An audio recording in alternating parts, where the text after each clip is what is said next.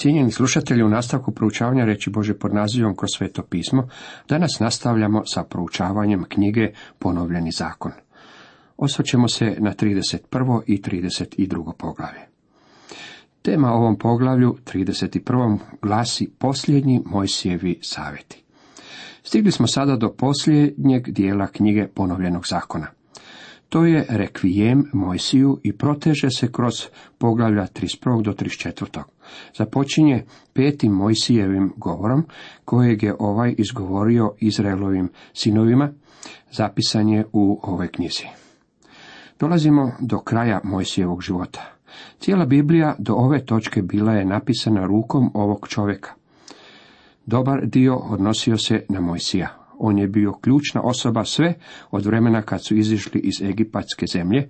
On se bavio Izraelom 40 godina i ostavio nam je zapis o stotinu i dvadeset godina njegovog života. Sada se sprema umreti. Mojsijevi posljednji savjeti. Mojsije dođe da upravi ove riječi svemu Izraelu. Meni je danas sto i dvadeset godina rečim. Ne mogu više ulaziti i izlaziti. A Jahve mi je rekao, nećeš prijeći ovog Jordana. Zapazite dve izjave o njemu.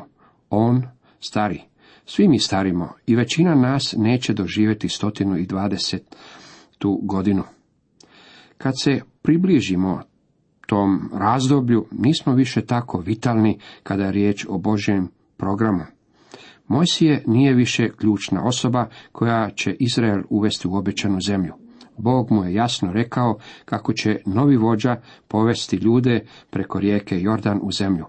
Mojsije neće više dugo biti vođa. Sam Jahve Bog tvoj pred tobom će preći, on će pred tobom potući one narode, da ih otjerate s posjeda. Jošua će pred tobom ići, kako je Jahve rekao. Nije Mojsije izabrao Jošu. Boga je odabrao da bude vođa koji će naslijediti Mojsija. Sumnjam da bi Mojsije izabrao Jošovu kad bi odabir bio prepušten njemu. U stvari Kaleb se dojmlje upečatljivijim od Jošove i čini nam se prirodnijim da on bude vođa. Ili ipak je Mojsije bio samo čovjek, ne bi li on odabrao nekog od svojih sinova da bude njegov nasljednik. Na takav je način postupao faraon u Egiptu, pa bi bilo i prirodno da i Mojsije postupi na sličan način. Zato je Bog odabrao Jošu da prevede narod preko rijeke Jordan. Mojsije više nije bitan. To je velika pouka za nas. Uči nas kako nitko od nas nije neophodan za Boži program. Bog upotrebljava svakog čovjeka u njegovo vrijeme, ali kada se vrijeme za rad dotičnog čovjeka svrši, Boži program ide dalje. Sjećam se jednog čovjeka koji je cijelo vrijeme, jako već podmakao u godinama, tvrdio da je neophodan za Bože djelo u svom gradu. Zanimljiva je stvar bila da nakon što je umro, Božje se djelo rascvjetalo i napredovalo bolje nego kad je on bio prisutan. Mi možda mislimo da smo neophodni i nezanimljiviji, ali tome nije tako. Kada dođe vrijeme za nas da odstupimo, Bog će podići nekog drugog, to je upravo ono što se s Mojsijem dešava ovdje. Ohrabrite se i budite odlučni. Ne bojte se i nemojte predati pred njima. Da sam Jahve Bog tvoj ide s tobom, nećete zapustiti, niti ćete ostaviti. Moj si ohrabruje ljude na, neka se ne boje neprijateljskih plemena koja ih čekaju u zemlji. Vidjet ćete kako ohrabruje ovaj naraštaj uvijek iznova govoreći im neka pređu u zemlju. On je preživio iskustvo Kadeš Barneje. On je vidio stariji naraštaj kako se preplašio i pobjegao natrag u pustinju. Zato Mojsije stalno potiče novi naraštaj, neka uđe, uvjeravajući ih da će ih Bog uvesti u zemlju. Tada Mojsije zovne Jošu, pa mu reče pred svim Izraelom.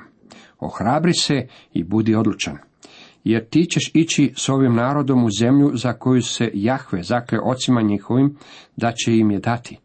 Ti ćeš im je predavati u baštinu. Ovo je bilo dobro. Tako bi to trebalo biti. On ohrabruje Jošu pred svim narodom. Ohrabrujući i potičući Jošu, on također hrabri i narod.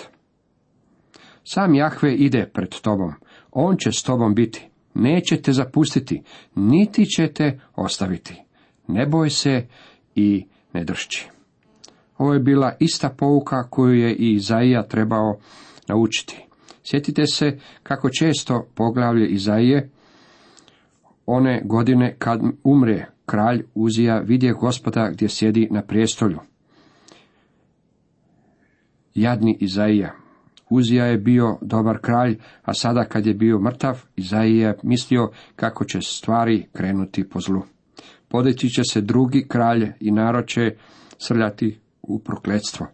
Ali što je pronašao kad je otišao u hram, vidio je kako se Bog još uvijek nalazi na prijestolju, da je pravi kralj Izraela i Jude još uvijek na svom prijestolju. On nije bio mrtav, nije čak niti bio bolestan. Izaija je naučio da iako je Uzije umro, Bog je još uvijek vrlo živ. Mojsije je napisao ovaj zakon i predade ga svećenicima, sinovima Levijevim, koji su nosili kovčeg saveza Jahvina i svim izraelskim starješinama. Sjetite se kako knjiga ponovljenog zakona započinje riječima ovo su riječi što ih je Mojsije upravio svemu Izraelu. Postoji osam Mojsijevih govora u knjizi, predanih ljudima prvo usmeno, a zatim zapisanih u knjigu. Mojsije je napisao ovaj zakon. Kao što znate, graf Wellhausenova teorija nijeće Mojsiju i njegovo autorstvo prvih pet knjiga Biblije, smatrajući petoknjižnje povijesnim dokumentima dovršenim neposredno prije 400 godina prije Krista. Glavni argumenti ove teorije bili su da u Mojsijevo doba uopće nije postojalo pismo. Naravno, arheolozi su pronašli dokaze postojanja pisma i podosta prije Mojsijeva vremena, ali graf Wellhausenova teorija još uvijek se drži od strane nekih teologa zbog toga što se pročanstvo o onečišćenju Izraela nakon ulaska u zemlju toliko doslovno ispunilo da bi svaki čovjek radije zaključio kako se radi o pisanoj povijesti nego o proročkoj literaturi. U ovom trenutku, kada su Izraelovi sinovi spremni ući u zemlju, vjerojatno biste pomislili kako ih Bog neće uvesti u zemlju, ako postoji mogućnost njihovog otpadanja od vjere. Ipak, Bog kaže Mojsiju, kako će se upravo to desiti. Bog poznaje ljudsku narav, On poznaje vas, a poznaje i mene. Moji prijatelju, vi i ja bismo zastranili od Boga u narednih deset minuta, kad nas On ne bi držao tako blizu sebi. Sada zapazite što gospodin kaže Mojsiju. Jahve reče Mojsiju, evo se bliži vrijeme tvoje smrti. Zovni Jošu i nađite se u šatoru sastanka da mu dam zapovjedi. Mojsije i Jošova dođu u šator sastanka. U šatoru pokaže se Jahve u stupu od oblaka. Stup od oblaka stajao je na ulazu u šator. Jahve reče Mojsiju, evo ćeš naskoro počinuti sa svojim ocima, a narod će se ovaj dići da čini blud idući za tuđim bogovima one zemlje u koju će naskoro ući. Mene će napustiti i prekršiti će moj savez što ga s njim sklopih. I onda će se izliti moj gnjev na nj. Ostavit ću ih tada i sakriti od njih svoje lice da budu proždirani. Snaći će ih mnoga zla i nevolje i onda će reći, zar me ne snalaze ove nevolje zbog toga što Bog moj nije u mojoj sredini? Znam kako danas ima ljudi koji govore, ali mi danas smo drugčiji, mi se nećemo odvratiti od Boga. Ali znate li da je gospodin Isus rekao istu stvar za crkvu? U Luki 18. poglavlju u 8. redku rekao je, ali kad sin čovječi dođe, hoće li naći vjere na zemlji? Odgovor na to je ne, neće je naći. U stvari način na koji je pitanje oblikovano u grčkom izvorniku teksta zahtjeva negativni odgovor. U Novom Zavetu predviđeno je otpadanje crkve upravo kao što je to bilo i predviđeno i za Izrael, a vi i ja živimo u tom dobu danas. Već sam do sada vidio takvih stvari zbog kojih mi je zamalo zavrijela krv u žilama. Tako sam vidio mnoge ljude koji su se odmetnuli od vjere i Bože riječi. Nemojte samo reći kako se to vama ne može desiti ili kako se to meni ne može desiti. Zbog toga se ovih dana molim žešće nego ikad. Bože, održi me blizu sebi. U nastavku čitamo, pišite sada sebi ovu pjesmu. Neka je nauče Izraelci. Stavi je u njihova usta da mi ova pjesma bude svjedokom protiv Izraelaca. Kad ih dovedem u zemlju kojom teče med i mlijeko i za koju se zakleh ocima njihovim i kad se najedu, nasite i ugoje, okrenut će se oni drugim bogovima i njima će iskazivati štovanje, mene će prezreti i prekršiti moj savez.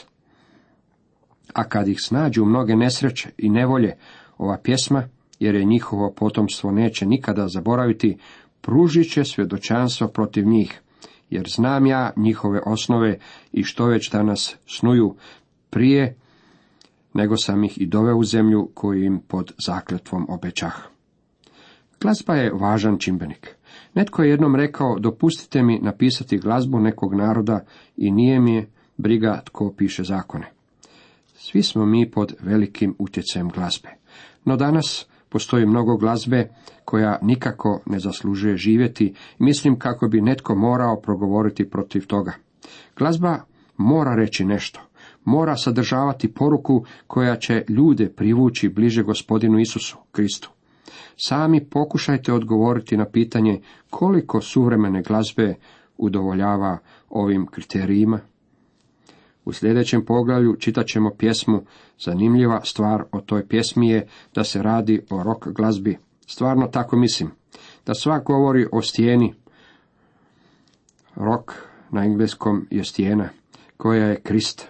To je rok glazba koju je Mojsije poučavao Izrael i to je rok glazba koja je potrebna nama danas. U nastavku od 24. do 26. redka čitamo. Kad Mojsije napisa riječi ovoga zakona u knjigu, tada naredi Levijevcima koji su nosili kovčeg saveza Jahvina. Uzmite knjigu ovoga zakona i položite je uz kovčeg saveza Jahvina, neka ondje bude svjedokom protiv tebe. Ova knjiga, vidite, nije bila knjiga kakve poznajemo danas. Bio je to svitak ili se čak radilo o glinenim pločicama. Bilo kako bilo, u Mojsijevo vrijeme imali su svitke i ovaj je zakon vjerojatno bio napisan na svitku. Zapamtite da se nalazimo u dijelu knjige ponovljenog zakona kojeg smo naslovili rekvijem za Mojsija. On saziva plemena oko sebe baš kao što je i stari Jakov sazvao svojih dvanaest sinova oko sebe. Dvanaest sinova postali su sada dvanaest plemena i oni tvore veliki narod. Da znam ja tvoju buntovnost i tvoju tvrdušiju. Evo i danas, dok još s vama živim, bunite se protiv Jahve, a kako li nećete kad ja umrem? Saberite k meni sve starješine svojih plemena i svoje nadglednike, da na njihove uši kažem ove riječi, te da protiv njih uzmem za svjedoke nebo i zemlju. Jer znam ja da ćete se nakon moje smrti i zopačiti i skrenuti s puta koji sam vam odredio, Nesreća će vas naći u budućim vremenima, kad budete činili što je Jahvi nemilo i gnjevili ga dijelima ruku svojih. A onda, na uši sve zajednice izraelske Mojsije izgovori do kraja riječi ove pjesme. Želim samo još reći kako je izjava koju je izrekao Mojsije prije 3500 godina točna istinita još i dan danas. Ove su se riječi doslovno ispunile Isto vrijedi i za cijelu ljudsku obitelj, jer Bog je rekao da će čovječanstvo udaljeno od Boga samo sebe do srži pokvariti. Sve što trebamo učiniti je pogledati oko sebe i vidjeti da je to stvarno i istina. Cijenjeni slušatelji, toliko iz 31. poglavlja. U nastavku pogledajmo što nam donosi 32. poglavlje. Tema ovom poglavlju glasi Mojsijeva pjesma. Mojsijeva pjesma je velika pjesma, u stvari veličanstvena pjesma na mnogo načina. Izraelski narod trebao je naučiti ovu pjesmu. Trebala je biti nešto poput nacionalne himne. Pjesmu im je dao Bog. Svaki Izraelac trebao je naučiti, a također i poučiti svoju djecu istoj. Kao što sam to već spomenuo ranije, glazba je vrlo važan čimbenik u životu jednog naroda. Netko je rekao, dopustite mi napisati glazbu jednog naroda i neće mi biti bitno tko piše zakone. Drugim riječima, glazba ima veći utjecaj nego zakoni. Ako je to istina, nama danas se loše piše. Suvremena je glazba potonula na tako nizak nivo da je to apsolutno zastrašujuće. Poziv na slušanje. Prvih četiri stiha Mojsijeva pjesma su na uvod. Slušajte na besa, sad ću govoriti, čuj zemljo, riječi usta mojih. Bog poziva nebo i zemlju da poslušaju kako su ove u, i ovi uvjeti pod kojima on uvodi Izraela u obećanu zemlju. Dok se spremao izbaciti Izraela iz zemlje u sudu, Izaija zapisuje isti ovakav poziv. U stvari to je način na koji počinje knjiga proroka Izaije. Viđenje Izaije sina Amosova koje je imao o Judeji i Jeruzalemu u dane Uzije, Jotama, Ahaza i Ezekije, kraljeva judejskih. Čujte nebesa, poslušaj zemljo, jer Jahve govori, sinove sam ti odgojio, podigao, ali se oni od mene odvrgoše. Kad je Bog uvodio Izraela u zemlju, pozvao je nebo i zemlju, neka budu svedoci. Bog ne čini ovo u nekom zabitnom kutu, gdje nitko ne može znati što se zbiva. To nije nešto što čini u skrovitosti. On je opravdan u tome što ih je protjerao iz zemlje.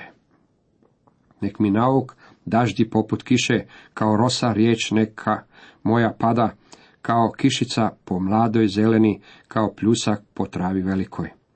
Takva je Boža riječ. Psalmist je rekao u 72. psalmu u šestom redku, svići će kao rosa na travu, kao kiša što natapa zemlju. Meni se jako dopada ova izjava. Jedna draga žena izgubila je svog supruga kojeg je jako voljela. Rekla je svom pastoru da sad razumije značenje ovog stiha iz psalma. Ona je bila poput travnjaka, a Bog joj je došao kroz njegovu riječ poput kiše. Tako bi Boža riječ trebala dolaziti na naše živote. Zanimljiva su područja koja jedan dio godine uopće nemaju kiše. Kada jednom počnu padati kiše, zemlja se jednostavno otvori kako bi primila vodu. Ona opere lišće na drveću i sve postane kristalno čisto i jasno. Bog želi da njegova riječ dolazi u naš život na ovakav način. Jer Jahvino ću ime uznositi, a vi Boga našeg veličajte. Koliko malo literature danas promovira Boga ili ima uopće nešto za reći o njemu. Obično se Bože ime izgovara uzalod ako se uopće izgovara. On je stijena, djelo mu je savršeno, jer pravi su svi njegovi putovi. Bog je on vjeran i bez zloće, pravedan je on i pravičan. Vidite, ovo je pjesma o stijeni. Riječ stijena upotrebljena je u ovoj pjesmi sedam puta. Gospodin Isus Krist nazvan je stijenom. Krist je zaglavni kamen. U prvoj Petrovoj 2.6 njegovo je dijelo savršeno. Kako ova pjesma uzvisuje Boga. On i treba biti uzvišen danas. Narod uzvraća zlom na Božu milost.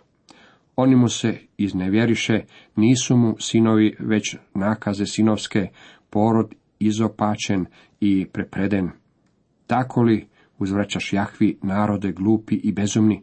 Nije li on otac tvoj, stvoritelj, koji te sazdao, po kom postojiš? Bog je Izraelo otac zbog stvaranja, on ovdje ne spominje otkupljenje. Na neki način Bog je otac sveg čovječanstva jer je stvorio cijelo čovječanstvo. Kad je Bog stvorio Adama, on je bio nazvan sinom Božim, ali Adam je sagrešio. Nakon toga niti jedan Adamov izdanak više nije nazvan sinom Božim, osim ako nije postao sinom Božim po vjeri u Isusa Krista.